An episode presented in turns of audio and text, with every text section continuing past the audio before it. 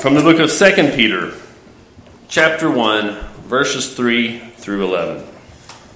His divine power has granted to us all things that pertain to life and godliness through the knowledge of Him who called us to His own glory and excellence, by which He has granted to us His precious and very great promises, so that through them you may become partakers of the divine nature having escaped from the corruption that is in the world because of sinful desire.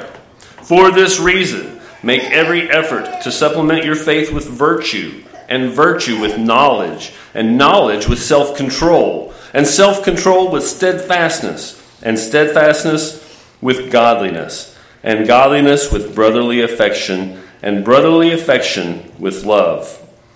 For if these qualities are yours and are increasing, they keep you from being ineffective or unfruitful in the knowledge of our Lord Jesus Christ. For whoever lacks these qualities is so nearsighted that he is blind, having forgotten that he was cleansed from his former sins. Therefore, brothers, be all the more diligent to confirm your calling and election, for if you practice these qualities, you will never fall. For in this way, there will be richly provided for you an entrance into the eternal kingdom of our Lord and Savior, Jesus Christ. Thank you. you may be seated.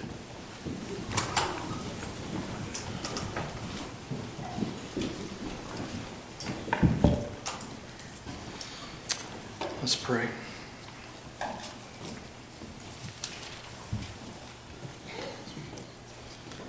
Father, there are great needs in the lives of your people today.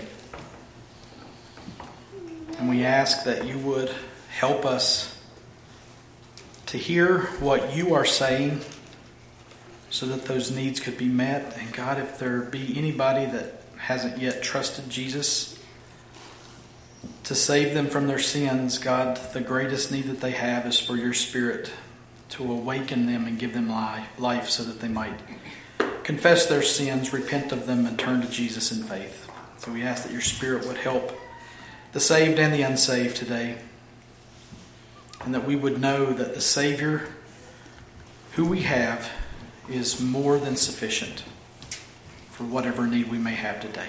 Help us, Holy Spirit, to understand. We ask in Jesus' name. Amen. I don't know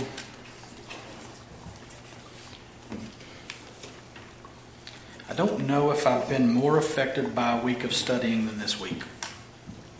And that's a big statement.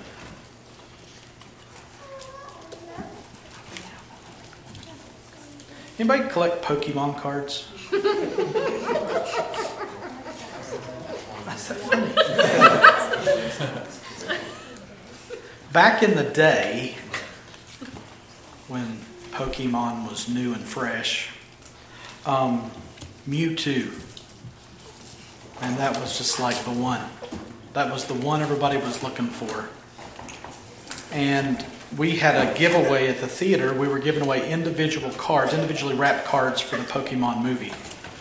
Um, and there were some Mewtwo's interspersed in these freebies.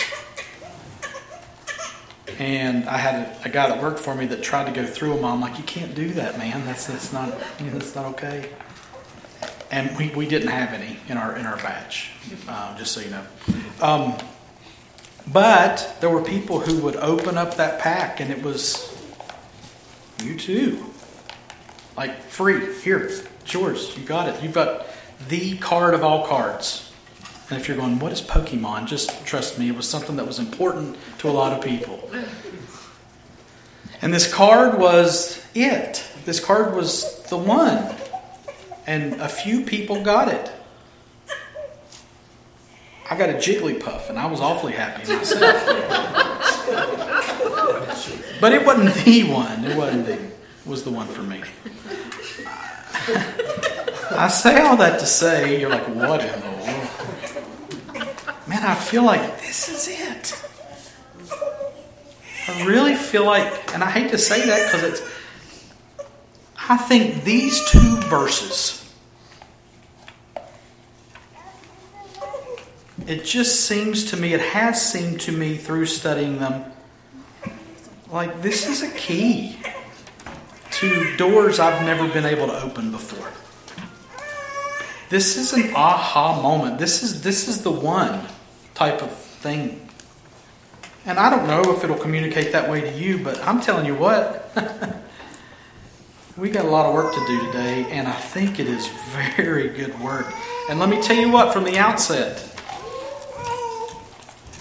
do not, do not, believer, follower of Jesus, do not take what I'm about to say through these eight pages of sermon notes and use it to condemn yourself. Don't do it. Don't leave here today thinking, well, that I'm not like that, so it doesn't apply to me, so I'm bad or I'm wrong or I don't understand. Don't do that. There is freedom in what we're about to study and look at. There is joy. There are levels and levels and levels of amazing truths in these two little verses. And I hope and pray earnestly, passionately, that we will leave here today very encouraged, not discouraged, not condemned. So, verse 3 His divine power has granted to us all things that pertain to life and godliness through the knowledge of Him who called us to His own glory and excellence. Who is sufficient for these things? It ain't me. All right, so so looking back into half of last week's message that, that Steve mentioned there, we saw the introduction to this letter, Second Peter. And we saw that the letter was from Simeon Peter, who introduced himself as a servant and an apostle of Jesus Christ. And he also said that he was writing this letter to those who have obtained a faith of equal standing with him, his. Whether that's the Jews, whether that's the apostles, whether it was the people in Jerusalem, we don't know. But he said these readers have a faith that is of equal standing, let's say with every other believer. And that faith came by the righteousness of Christ Himself. You are saved no other way than being given the gift of Jesus' righteousness. And then he prayed that grace and peace would be multiplied to them in the knowledge of Jesus our Lord. Now, that intro ties directly in with what we're going to look at today. And while we won't get anywhere near through those nine verses that Will read this morning, we're just going to focus on two. Our focus will be on verses 3 and 4 today, and I'm telling you, this is atom bomb stuff. And, and you're saying you're overselling this. I don't think I can. I don't think I can overstate it. I don't think I can oversell it. Not all things.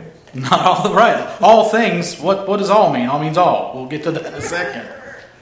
I have laughed to myself as I've prepared this message because I've used these verses so many times in application points over the years to help drive points home, but I've never really gotten into the guts of them to really fully interpret them. And we will, Lord willing, today, unless Jesus comes back or I fall over uh, before the end of the message. So, the first word of the passage in verse 3 is His. Contextually, that His is going to flow all the way through these two verses and be referring to the same He, the same His, the same Him the whole time. And it actually refers back to the end of verse 2, which says, May grace and peace be multiplied to you in the knowledge of God and of Jesus our Lord. So, as verse 2 ends, we see God and Jesus Christ our Lord. Then verse 3 says His. So, who does that refer to? Well, is it God? Is it Jesus our Lord? Uh, is there a difference? God, Jesus. Jesus was God in the flesh. Jesus is God the Son. The Father is not the Son. The Son is not the Spirit. One God, three persons. And ultimately, I would just say, I don't know. But I think it's safe to say he, him, his will refer to God. Whether that's God the Father, God the Spirit, God the Son, I don't think is that important. Okay? It's God. His refers to God. But actually, the Greek text doesn't begin with his. It begins, oddly enough, with hos. Not H I S, but H O S. That's a Greek pun, and y'all didn't get it. And I didn't either. It took me a long time.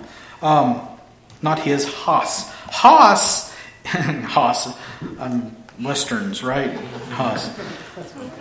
But in Greek, the little article hos, H O S, means as. Just think of it as saying, as His. Okay? As His divine power has granted to us. And it's going to connect with verse 5 when we get there next week. So it's a little bit awkward reading here when you're not reading the whole context of the passage. But verse 3 starts out with as His. And verse 5, when we get into it next week, starts out with for this reason. As His for this reason. So today's passage will set up next week's message to be a because to this passage. Keep that in mind, as it's very important, and we'll bring it up next week too. You're like, what does that mean? Just don't sweat it. The as is there to help set up the because next week. So I'll bring it up again next week, Lord. But for now, let's get back to just focus, focusing on His, which was referring to God. What is His? What's He doing here? Well, Peter says that His divine power, God's divine power, has granted to us all things that pertain to life and godliness. That's where you say, wow, you don't have to do you can do this. What a statement. Let me read it with God in place of his. Okay? God's divine power has granted to us all things that pertain to life and godliness. Now, is that amazing? It is amazing. I mean, wow. And before we dive in here, I want to read that again, asking this question What if it's true? I don't mean like, what if God isn't pulling our leg here? But rather, what are the implications for your life as a Christian if this is true? What if God's divine power has granted to you, to us, all things that pertain to life and godliness? What if? How would your life be different if you lived in light of this being true? And again, don't feel condemned. I'm not trying to condemn you. Does, does this truth change anything tangibly? And again, not to be accusatory, not to be facetious. I'm really just wanting to evaluate, and I want you to evaluate because it has been my personal experience that this period of life between being born again and living in my glorified body in the future, this in between time, is pretty frustrating. It's pretty confusing. And more often than not, it's pretty sinful. And I struggle with my role, my response, my responsibility in all of this sanctification thing. Did Jesus save us in the past and prepare eternity for us in the future and just leave us here in the present to fill in the in between time as best way we can? Did Jesus just drive up one day and say, Get in, loser, we're going to heaven? Okay, there I'm being a little facetious. but listen. If God really did, by His divine power, grant us all things that pertain not to eternity in the future, but all things that pertain to life and godliness, so then what? And again, some of this will be looked at more practically in next week's message. But for today, let's really look at what we have in front of us. So, as God has done this, Again, that's as is in there, you just don't see it in the ESV. How has he done it? By his divine power. Now, that phrase, his divine power, is the Greek autos theos hodunamis. Thanks for that. So, his is pretty easy, it's pretty straightforward. Theos is the word used to describe something of or from God. We get our word deity from it. Theos, theology, deity. And then power, dunamis, means in, inherent power, power residing in a thing by virtue of its nature, or that which a person or thing exerts and puts forth. So, out of God's very being comes the God power that is being discussed here. By His divine power, God's divine power, that is a result of Him being God, that's what's being discussed here. God, by virtue of being God and having all the power, omnipotence, all the power that would, that would be associated with that godness, has done something by that very power. And what has God done with and through this God power that belongs to Him alone? He has granted to us. Okay, now remember, this is God acting out of His God power.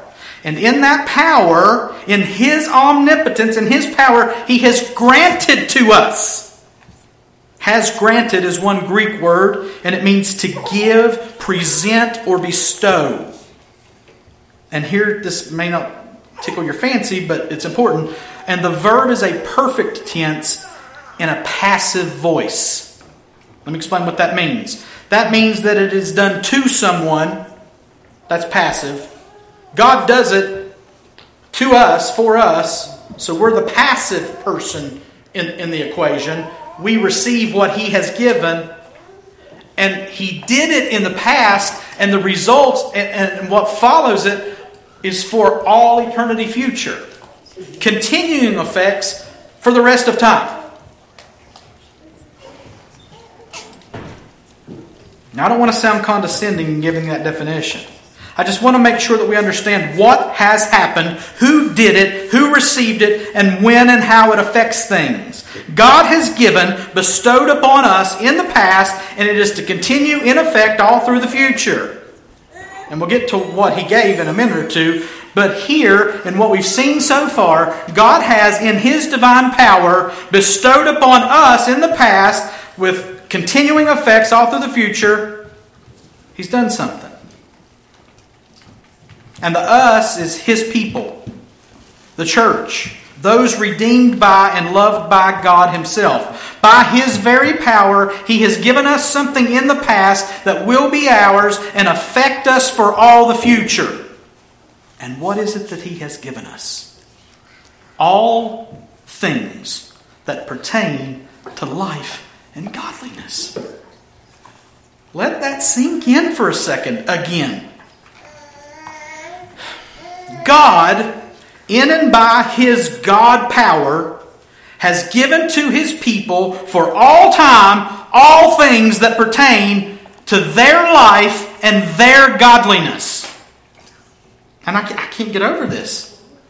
All things is just the Greek word pas, pas, and it can be translated as all, all things, all men, whatsoever, everything, whosoever, any, everyone, and on and on and on. And here in our passage, it means exactly what it says it means all things. All, period, things, period. And that phrase is placed in the place of greatest emphasis in the sentence. Greek is a very precise language. God was very smart to preserve the New Testament for us in Greek because we can determine so much of what it says and what it means just by the sentence structure. And this, all things, is placed in the place of greatest emphasis in the sentence. Herb Hodges used to say that when this type of emphasis is used, it's like the Holy Spirit is shouting off the page. His divine power has granted to us all things. You're like, stop yelling. I probably won't. Because the Holy Spirit is shouting it by the sentence structure. Yes, the Holy Spirit cares about sentence structure. I won't get into LOLs and TBWs and whatever. The point is that this is meant to be loud and clear. All things means emphatically all things. It cannot be overstated or misunderstood to mean anything less than literally all things. There's no yeah buts here. But this isn't just all things. It's a specific all things. It's all things that pertain to life and godliness. So these all things fall into a category. It's like saying that guy knew everything there was to know about Pez dispensers. If you don't know what Pez is, look it up. All things about something. And these all things that God has granted to us are pertaining to, regarding, about life and godliness. But that's a pretty big all things, right?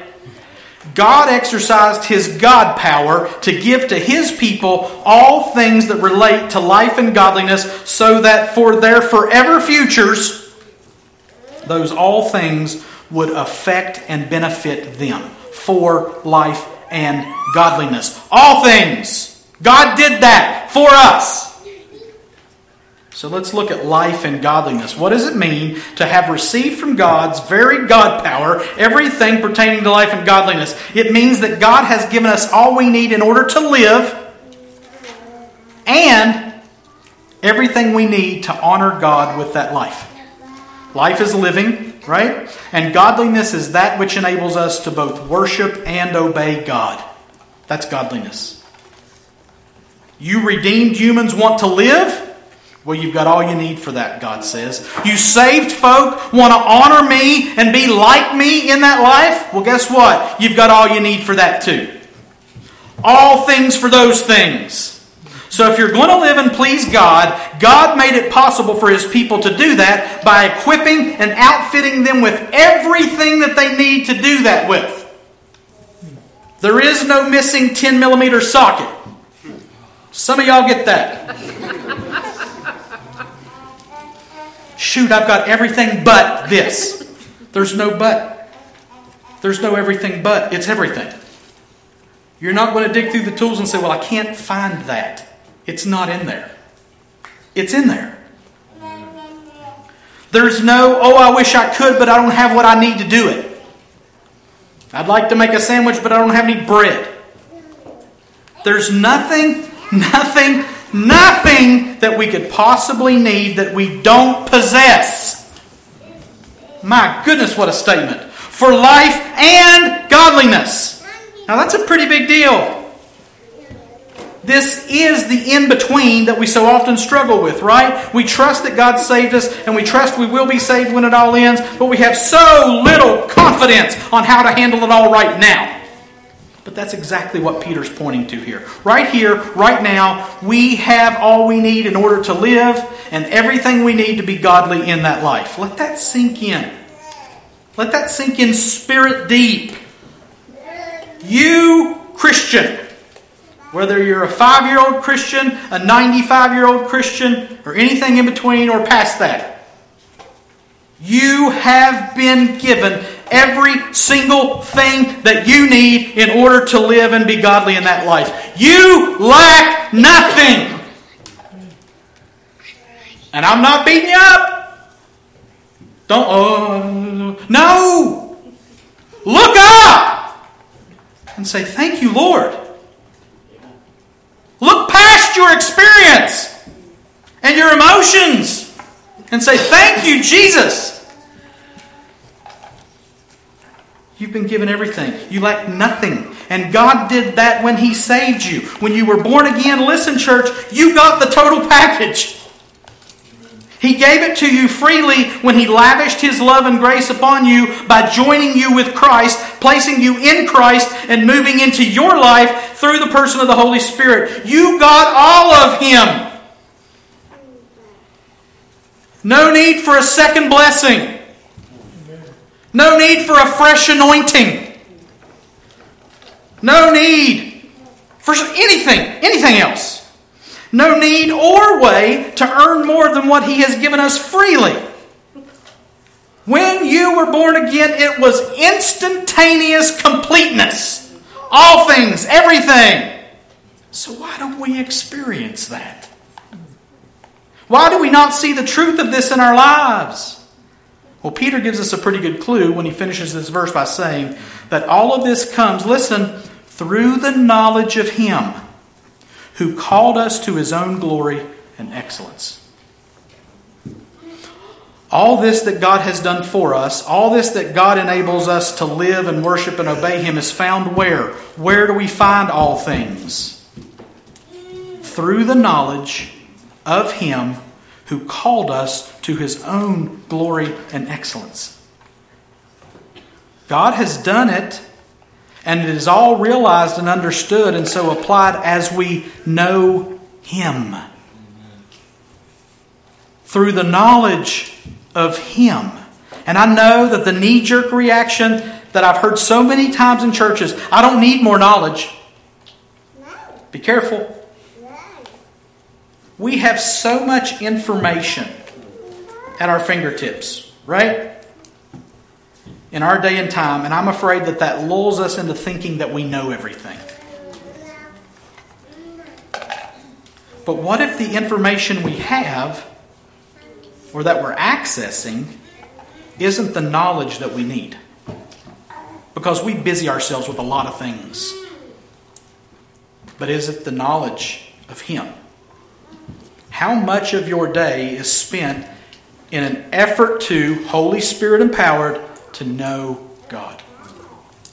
Most of us are promoting ourselves on social media somewhere, taking pictures of ourselves and saying, Look at me. Look at my perfect family. Is that seeking to know Him? Not being it feels pretty beat up. Like, pretty, pretty bad. We think we've got all the information that we need, and it's, it's available, but I'm afraid we're not accessing it. That's what I'm afraid of. You do need more knowledge. Not information, you need knowledge. And there's a difference. Again, note what Peter's saying here. It's knowledge of Him, not Peter, but God. Knowledge of who God is, what God has done, and what God is like, and what God likes, and what God has said, and what God has commanded, and what God has provided. You sure you don't need more of that knowledge? Because I think you do, and I think I do too. And the word here for knowledge is epignosis. Two words for knowledge in Greek. If you take the EPI off of epignosis, you've got gnosis, G N O S I S. And that word gnosis is a Greek word for knowing something. It can even mean that you know something well. But if you add epi to it, E P I, G N O S I S, then it means to know something precisely and correctly and experientially. It's not that they mean different things, it's that the epi adds a layer that isn't there without it. You all gnosis those curled up pepperonis. I epignosis those curled up pepperonis. You're like, that's a thing? Okay, great. I'm like, no, no, let me tell you about the curled up pepperonis. We have fellowship. We have fellowship one with another. And I do think we know a lot about God. I've talked to all of y'all, and you know a lot about God. But how much have we fully experienced Him in our lives for who He really is? And we need both gnosis and epignosis. And it's that epignosis that helps us to truly know the all that He has done and given to us and experience in its fullness. We have to truly genuinely know Him. We saw it last week, but it bears repeating. Jesus said this in John 17, 3. And this is eternal life, that they know you, the only true God, and Jesus Christ, whom you've sent. And as Peter has shown us today, we all have need for that. And we need to know it in order to show it. We need to know Him in order to show Him. And so it's through the knowledge of Him. And note what Him did to make all of this possible. Through the knowledge of Him who called us to His own glory and excellence. Peter knows and wants his readers to know that it was God who made all of this possible in the first place. Yes, he gave us all we need. Yeah.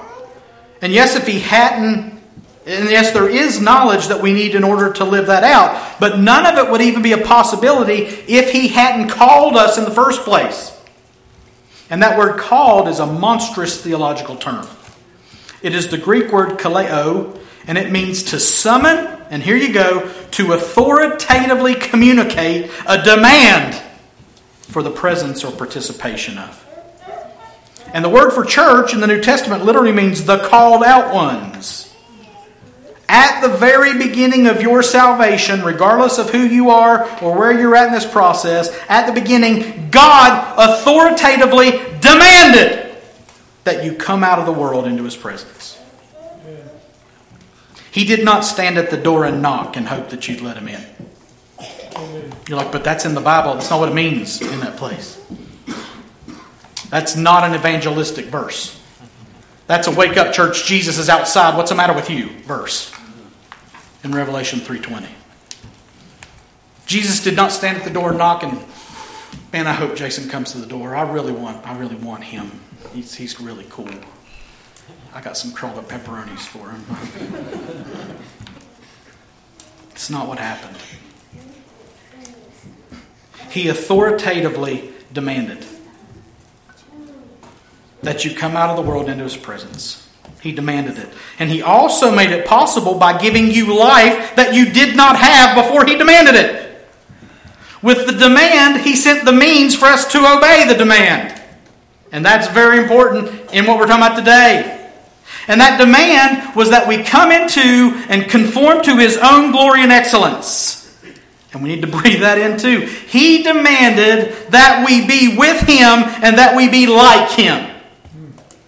He called us to his own glory and excellence. Glory is a right comprehension of something or someone, a true understanding of all that, in this case, God really is. He demanded that we see and know that glory and His excellence, His own excellence. He called us out of worldly mediocrity into His own excellence. And again, that we both know that excellence and show that in and through our lives. He did that.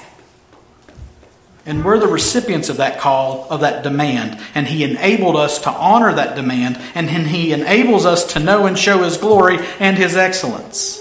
And that's really, really, really good news. Now, my question here is what do we need for life and godliness?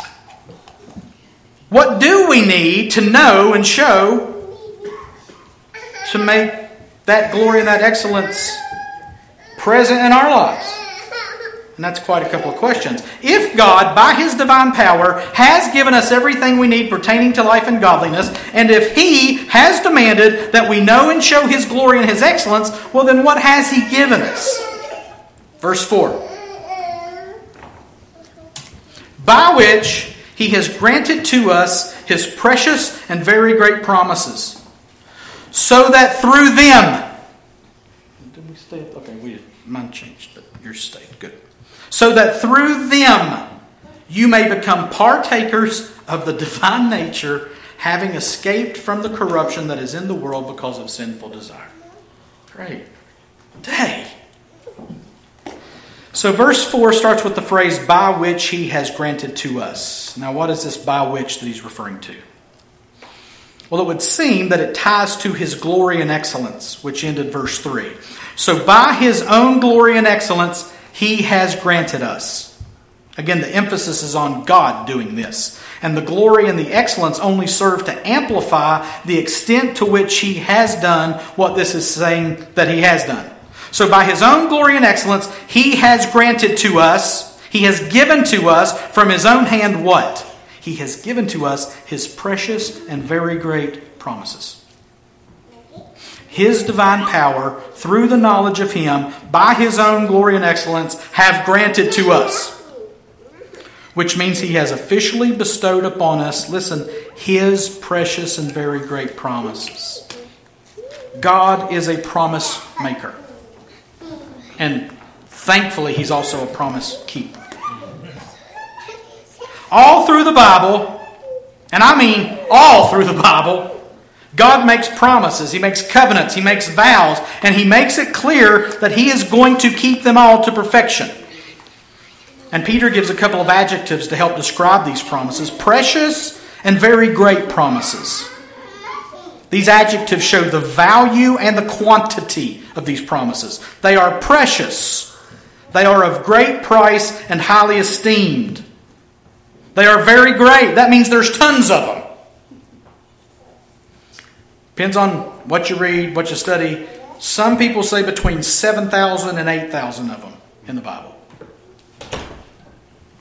Very great. Mucho. Megos phobos. A megos. It's a lot. How many of them do you know? He said that he would. Hmm. Promises to do and be what we need in order to do and be who he wants us to do and be. So that, Peter says, so that through them, through these precious and very great promises, you may become partakers of the divine nature. Now, listen, there was a lot of uh, worldly teaching at this time that men could become gods. Okay, that there was a, a, process you could go through and you could become better and better and better and better till you're pretty much like a god. That was going on in the Roman world at Peter's time. And Peter's kind of playing on that. And he's saying, No, you can't become God, but God can work in and through you. You may become partakers of the divine nature through these precious and great promises, you may become partakers of the divine nature. Listen, the only access you have into becoming partakers of the divine nature, and we'll get to that in just a second, the only access is through God's precious and very great promises. And so these promises do provide access for us to be partakers. Partakers is the word koinonos, and it means someone who has or gives or receives a part or a share in something. The main word for fellowship in New Testament Greek is koinonia. You've probably heard that before. Think that way. We became partakers. We become partakers. We receive a share in something or have fellowship with someone, namely God, and His nature. Because what we become partakers in is the divine nature. His divine nature, the very nature of God Himself, partakers in, having received a share of, in fellowship with God Himself. The divine nature. Like, yeah, I don't know, man. I'm from Helen. I don't know that. So God Himself has demanded that we be called out of the world into fellowship with Him, that we might know Him and show Him to the world by His very plan and His very power. You know, it's almost like it's all of God. And we get to participate with and by His very doing. And listen, that's it exactly. Your salvation your glorification, and your sanctification. Amen. It's almost like it's all of God. And we get to participate with Him in all of this. That's exactly what it is. We become partakers of the divine nature by the very plan and the very power of God and not just at the new birth, not just in eternity future, but right now. His very doing. Right now. In this life, at this moment, for all the total length of the justification, glorification, and sanctification processes. And this is so vital for this message, but also to set up next week's message too, which is going to call us to do something. We can't do unless we know what has been done and who it is that has done it. and who it is that's really doing it. And we saw that the access we have into all of this is in and through His precious and great promises. All that being said, it's all in, through, for, and about God Himself that this divine nature is ours. We are the recipients and the beneficiaries. He is the giver and the benefactor. We receive the grace, He initiates, propagates, and brings it all to completion. Jesus made this clear when He said in John 15, 4 to 5, Listen, abide in me and I in you.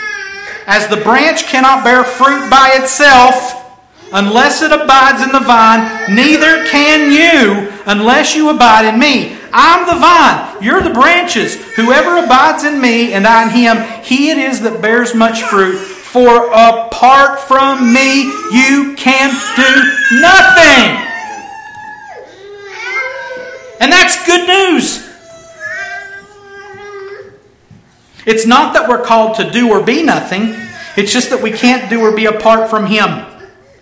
Apart from His calling, His enabling, His promises, His grace, His power. We become partakers of the divine nature. We are the recipients of the very life of God Himself to show Him to be glorious and wonderful, to the praise of His glorious grace.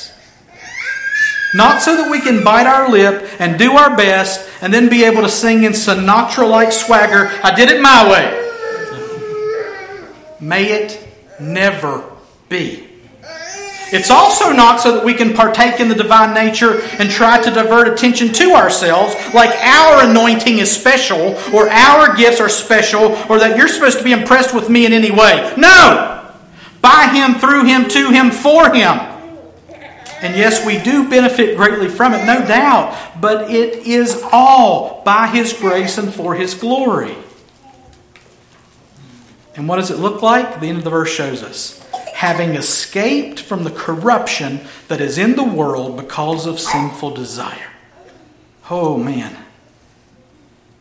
God has given us His very nature, His very power for what purpose? So that we might be seen as having escaped the corruption that is in the world because of sinful desire. And it's like just like the hits just keep coming in this passage. This statement is utterly mind blowing. I want to read the full context. I'm going to read verses 3 and 4 again to get the context for what is going on here at the end of it. His divine power has granted to us all things that pertain to life and godliness through the knowledge of Him who called us to His own glory and excellence, by which He has granted to us His precious and very great promises, so that through them you may become partakers of the divine nature, having escaped from the corruption that is in the world because of sinful desire. So the us that runs through these two verses is us. It's believers, those whom God has called and given these great gifts and promises to. Well, us, we, are called to be partakers of the divine nature. And the reason we can do that, besides the precious and very great promises and God's very nature and power, is that, listen, we have escaped the corruption of the world. You're like, what? What's this? That's an aorist tense verb, which means it happened in the past. You have escaped the corruption that is in the world through sinful desires. We have escaped the world. And we're living in the midst of it. And we have escaped it. Aorist tense happened in the past, we have escaped. The Net Bible translates it as after escaping. Oh my. Now listen, stay with me here. Screw on your thinking caps. We don't partake of the divine nature after we escape the corruption. We have escaped the corruption so we can be partakers of the divine nature. Correlation does not equal causation. Okay? We have escaped so we can partake in the divine nature. You're like, well, I haven't escaped, so I can't partake. And what Peter's saying is, you have escaped, so you can partake. That's important. That's very important. Aorist tense, after escaping. Listen, we don't have to wait to partake of the divine nature until we escape from the corruption. Since we have escaped the corruption, then we can partake of the divine nature. And this whole clause is so powerful. Having escaped from the corruption that is in the world because of sinful desire. Okay, so let's start with the corruption that's in the world because of sinful desire. So there is a corruption in the world. Corruption is moral decay, sin eating up the world from the very inside, sin eating us up from the very inside. It's the state of things. Once sin entered into the world through the fall, the world has been deteriorating, rotting, literally devolving. We're not evolving upward, we're devolving downward. And wicked men will go from bad to worse. Things aren't going to get better in the world. We are devolving. It is corrupted, it is rotting. John says in 1 John 2 that the world is passing away. Well, listen, we're believers and we live in this world. But here, according to Peter, believers have escaped. Now, note that they have escaped the corruption that is in the world. The corruption that is in the world because of sinful desire. These sinful desires are what propagate the corruption of the world. We, as the church, as His people, have escaped that corruption. Listen, we have escaped those sinful desires. Now be careful. I'm not saying that we do not have sinful desires, nor is Peter. The Bible is very clear. There is remaining sin, and it lives in our flesh, and the spirit lusts against the flesh, and the flesh lusts against the spirit. So he's not saying they're not there, those sinful desires aren't there. What he is saying, though, and hence, so am I, is that we have a way to not follow these sinful desires. We have a way to break free from the black hole of sin that holds the whole world in its sway. We're all born as sinners. Every single person after Adam, except Jesus Christ, have been born sinners. Everybody that will ever be born in the future will be born as a sinner. As such, we are totally depraved, meaning we have no possible way of making our situation any better in and of ourselves. The Bible is clear that we are born dead, dead in our sins and our trespasses. We may not be as bad as we can possibly be, but we are as bad off as we can possibly be. Well, listen, when we're born again, we get a new nature. And the very Holy Spirit of God Himself takes up residence in our lives. Now, with Him in, with Him with and for us, we have the power to look sin straight in the face and say, No. We have the power that we didn't have before we were born again to obey and worship God. Sinners can't obey and worship God, they can't do it. They're dead in their sins and trespasses. We have the power to obey and worship God as those born again. That's not arrogance. I wouldn't have it if He didn't give it to me. I didn't earn it. I don't deserve it. I'm not better than anybody. But I do have a new nature by the grace of God. And as such, we have escaped the corruption that is in the world because of sinful desire. Sinful desire is overwhelmed by the power of the Holy Spirit. The constant pull of the gravity of sin is overpowered by the holiness of God within us. Do you know how much rocket fuel it takes to launch a rocket out of the atmosphere? It's a lot. Do you know how many metric tons of, I don't know, power, pressure, force? I don't know how it works. It's a lot. That's why. And it looks like it's barely moving. It's trying to break free from the gravity. And without the power, the omnipotence of the Holy Spirit within us, we can't break the power of the gravity of sin. But with the power of the Holy Spirit, with the omnipotence of God within us, we got the power. I have the power, He-Man said. Not the power of Grayskull, the power of the very Holy Spirit of God.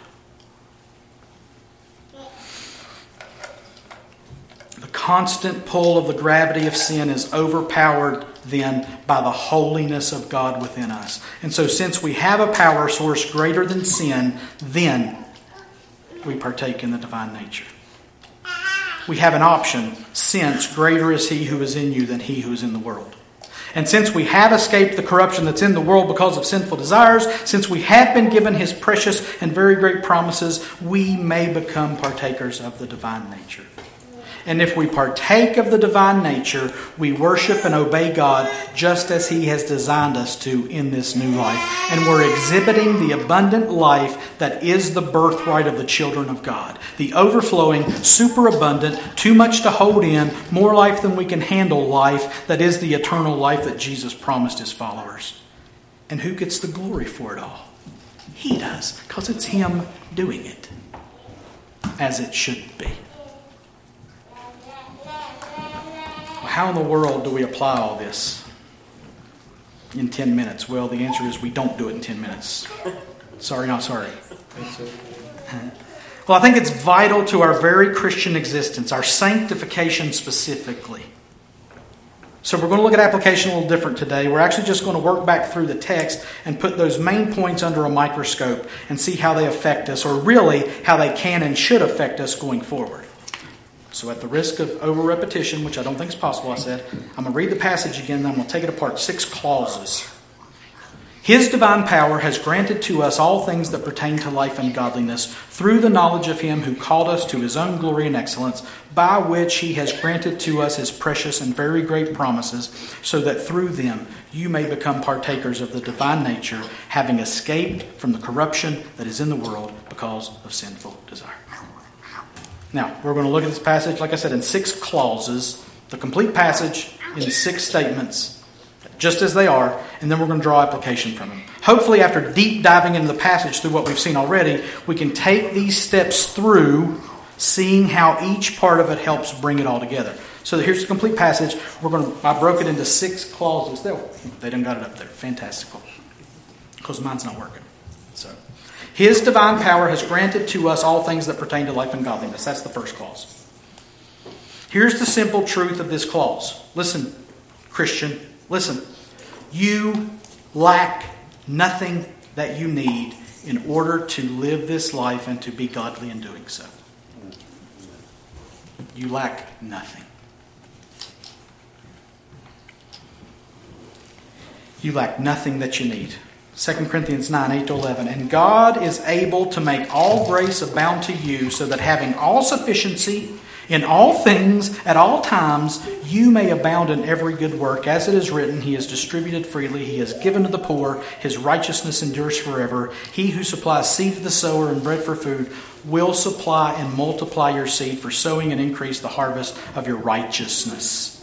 You will, you will be enriched in every way to be generous in every way, which through us will produce thanksgiving to God. Hmm.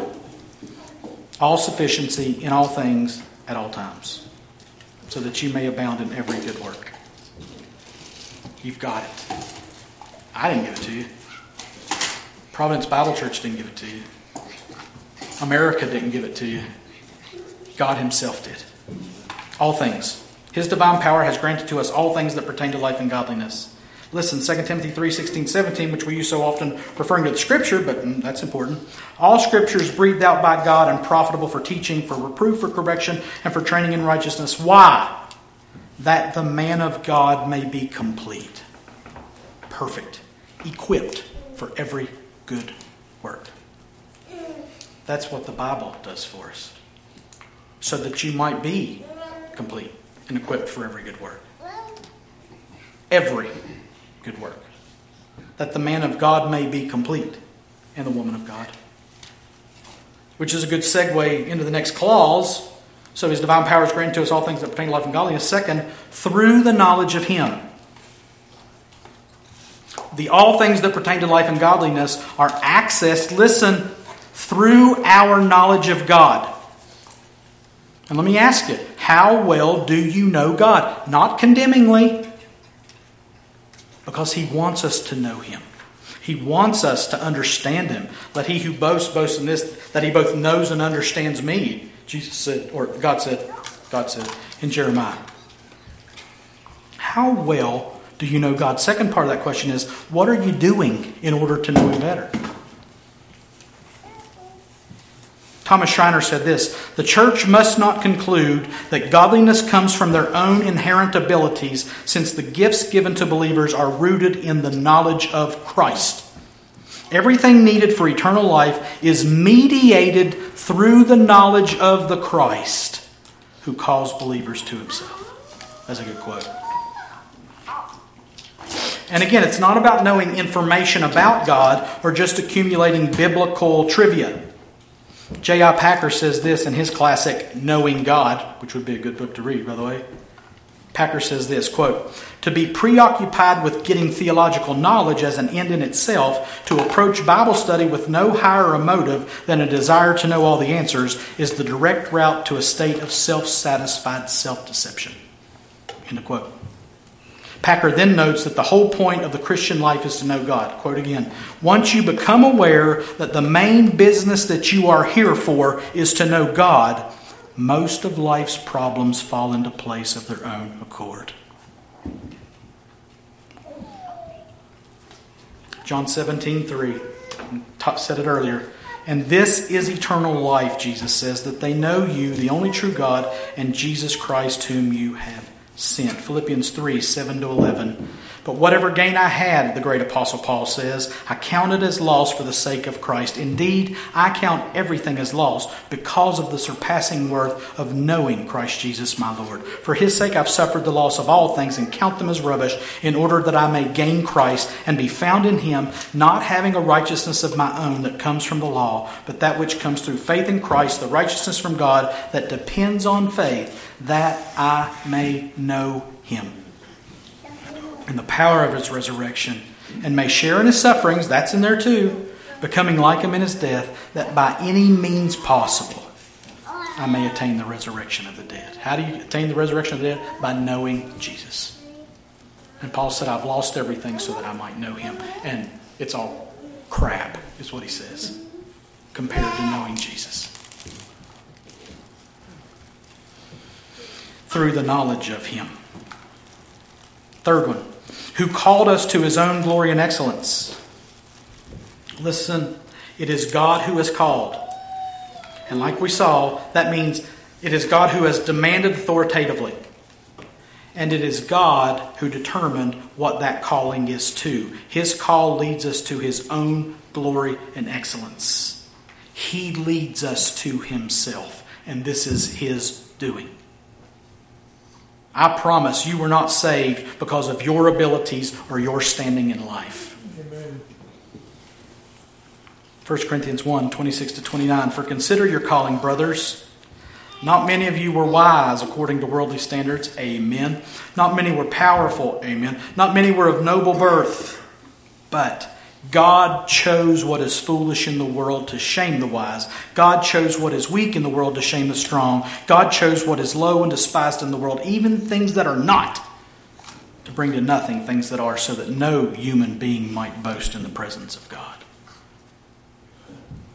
Don't you dare go into the presence of God and say, I figured it out. I got it now, God. No, no, no. 1 Peter 2 9 to 10. But you are a chosen race, a royal priesthood, a holy nation, a people for his own possession, that, he, that you may proclaim the excellencies of him who called you out of darkness into his marvelous light. Authoritatively demanded that you come out of darkness into his marvelous light. Once you were not a people, but now you're God's people. Once you would not receive mercy, but now you have received mercy. And listen, that is by his doing. It is he that called you not vice versa. Point four, by which he has granted to us his precious and very great promises. Let me ask you this on this section Do you know the promises of God? I think it would be a wonderful, lifelong exercise to note and gather all the promises of God in the Bible. And it would probably take you a lifetime to do that. Again, seven to eight thousand of them. And not all of them are directly to us. Some of them are to Israel, some of them are to ethnic Israel, some of them are to certain people at certain times. But they show us the character of God, who is a promise maker and a promise keeper. And listen, knowing these promises makes them accessible to you in your life. You can trust God to fulfill them and keep them even in and through your life.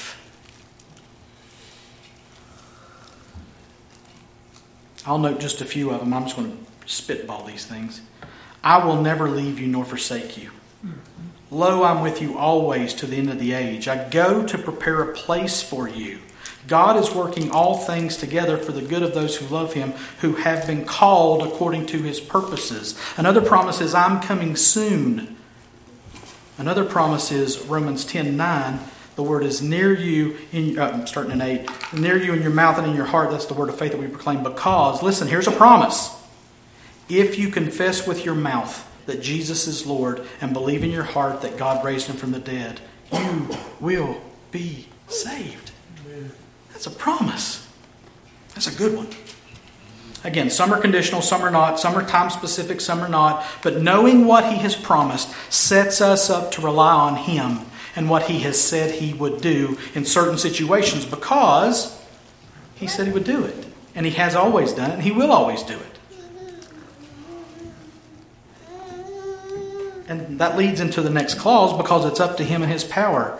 Point five, so that through them you may become partakers of the divine nature. Listen, church, it is the very life of God that enables us to please him through worship and obedience. Colossians 1 24 to 29. Now I rejoice in my sufferings for your sake, and in my flesh I am filling up what's lacking in Christ's afflictions for the sake of his body, that is the church, of which I became a minister according to the stewardship from God that was given to me for you to make the word of God fully known. Listen, the mystery hidden for ages and generations, but now revealed to his saints. To them, God chose to make known how great among the Gentiles are the riches of the glory of this mystery, which is Christ in you, the hope of glory. And then he finishes that statement by saying, Him we proclaim, warning everyone and teaching everyone with all wisdom, that we may present everyone mature in Christ. And Paul said, For this I toil, struggling with all his energy that he powerfully works within me. John 15, 5, Jesus said, I'm the vine, you are the branches. Whoever abides in me and I in him, he it is that bears much fruit, for apart from me you can do nothing. Put that with Philippians 4:13. I can do all things through him who strengthens me. It's him or it's nothing. But we got him. Last point. Having escaped from the corruption that's in the world because of sinful desire. Please listen to what I'm about to say. The power of sin has been broken. The power of sin is broken by these truths. I wish we had another couple of hours. We'd go into Romans 6. We're going to read some, but we're, we're going to breeze through it. Obviously, can't cover it all. Be a good homework for you. Go into Romans 6 and figure it out. But here's a sampling from it giving us gospel power to strip sin of its power in our lives chapter 6, verses 5 to 14. Almost done, y'all. For if we have been, you could say, since we have been united with Jesus in a death like his, we shall certainly be united with him in a resurrection like his. We know that our old self was crucified with him in order that the body of sin might be brought to nothing, so that we would no longer be enslaved to sin, so that we would no longer be enslaved to sin, so that we would no longer be enslaved to sin. For one who has died has been set free from sin. Now, if we have, since we have died with Christ, we believe that we will also live with him. We know that Christ, being raised from the dead, will never die again. Death no longer has dominion over him. For the death he died to sin, he died to sin once for all, but the life he lives, he lives to God. So you also must consider. You must reckon, that's an accounting term. You must reckon yourselves dead to sin Write it in your ledger book every day, every moment. I'm dead to sin and I'm alive to God in Christ Jesus. Let not sin therefore reign in your mortal body. If sin is reigning in your mortal body, it's because you're letting it. Don't let it. Let not sin therefore reign in your mortal body to make you obey its passions. Do not present your members to sin as instruments for unrighteousness, but present yourselves to God as those who have been brought from death to life, and your members to God as instruments for righteousness. For for sin will have no dominion over you, since you're not under law but under grace. And that means exactly what it says, and a lot more. There's so much more in Romans 6 and in the rest of the Bible that communicate this simple truth. Listen, look at me, church. Look at me, believer. Look at me, look at me. You don't have to sin. You have escaped the corruption of the world that is there because of sinful desires. It's done, it's finished. You died with Him. The power of sin died when you died with Him. And we recognize now that we only do it because we really want to. I'm not condemning you. You don't have to. You don't have to sin. You can choose to, you don't have to. God's made a way. 1 Corinthians 10:13. No temptation has overtaken you that is not common to man. God is faithful. There's a promise. Here's another one. And he will not let you be tempted beyond your ability. But with the temptation, he will also provide the way of escape that you may be able to endure it. You are never, ever, ever tempted beyond where God can help you escape that temptation. Never. He's faithful and he provides a way of escape. The more you know, the more you'll trust, and the more you trust, the more it will show in what you do. Last passage. So then what? Romans 12, 1 to 2. I appeal to you, therefore, brothers. I beg you, I appeal to you, I appeal to myself, by the mercies of God, to present your bodies as a living sacrifice, holy and acceptable to God, which is your spiritual worship, which He has given you these great and precious promises in order to fulfill. Do not be conformed to this world, but be transformed by the renewal of your mind, that by testing you may discern what is the will of God, what is good and acceptable and perfect.